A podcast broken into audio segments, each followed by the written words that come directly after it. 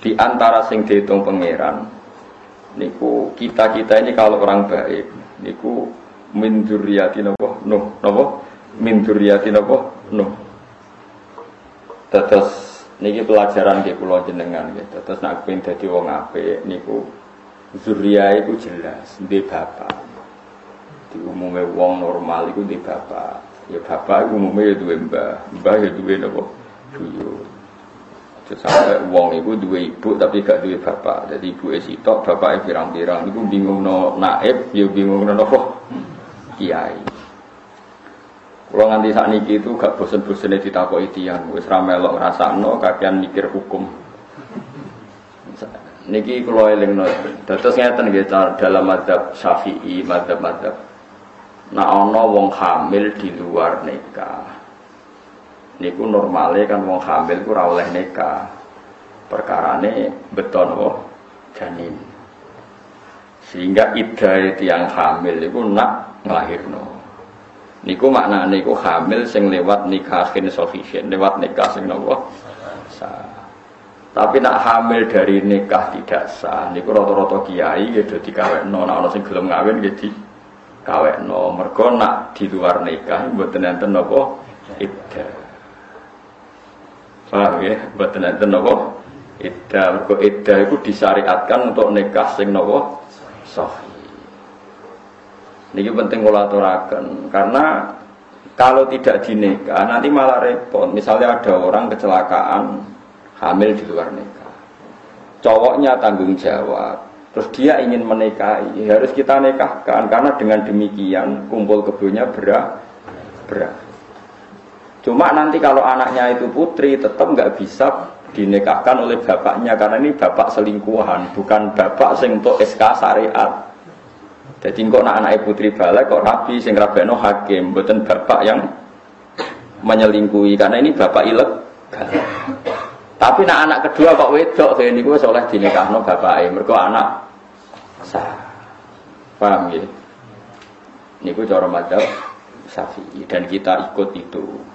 Sa Indonesia, masa dunia itu anut madzhab. Terus wonten tiyang sing muni ikhtiyat, kadang ikhtiyat itu mari goblok. Ikhtiyat ojo nekahno Gus, ben lahir sik kok lagi dinekahno. Iya nak kok terus razina meneh, razina meneh. Kita ini tidak pernah tahu kelakuane wong ngono-ngono iku kan ra tau ora. Wis pokoke nek kepen nikah ya dinekahno. Imam Sa'roni dalam kitab Mizan Kubro itu beliau menceritakan pernah kejadian itu menimpa zaman Nabi, orang ya kecelakaan seperti itu, pokoknya orang nakal kecelakaan seperti itu. Terus Nabi dapat kabar bahwa dua orang itu sudah menikah, ya dua orang itu sudah menikah. Terus Nabi komentar ifta qad kharaja min sifahin ila nikahin. Kalau balik balik, kot khoroja min sifahin ila nikahin. Baguslah kedua orang itu sudah keluar dari tradisi zina.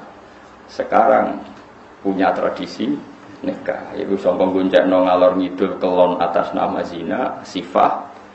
Saiki wis kelon atas nama nikah. Itu menunjukkan bahwa nikahnya orang yang nakal atau hamil di luar nikah sahih itu sah dan tidak menunggu iddah watul hamli, karena iddah watul hamli itu untuk nikah yang jadi itu jumbo, maksudnya itu salah paham. Jadi kalau nikah sahih itu ada iddahnya, wa ulatul ahmali ajaluhunna ayyadu'na wa hamlahun.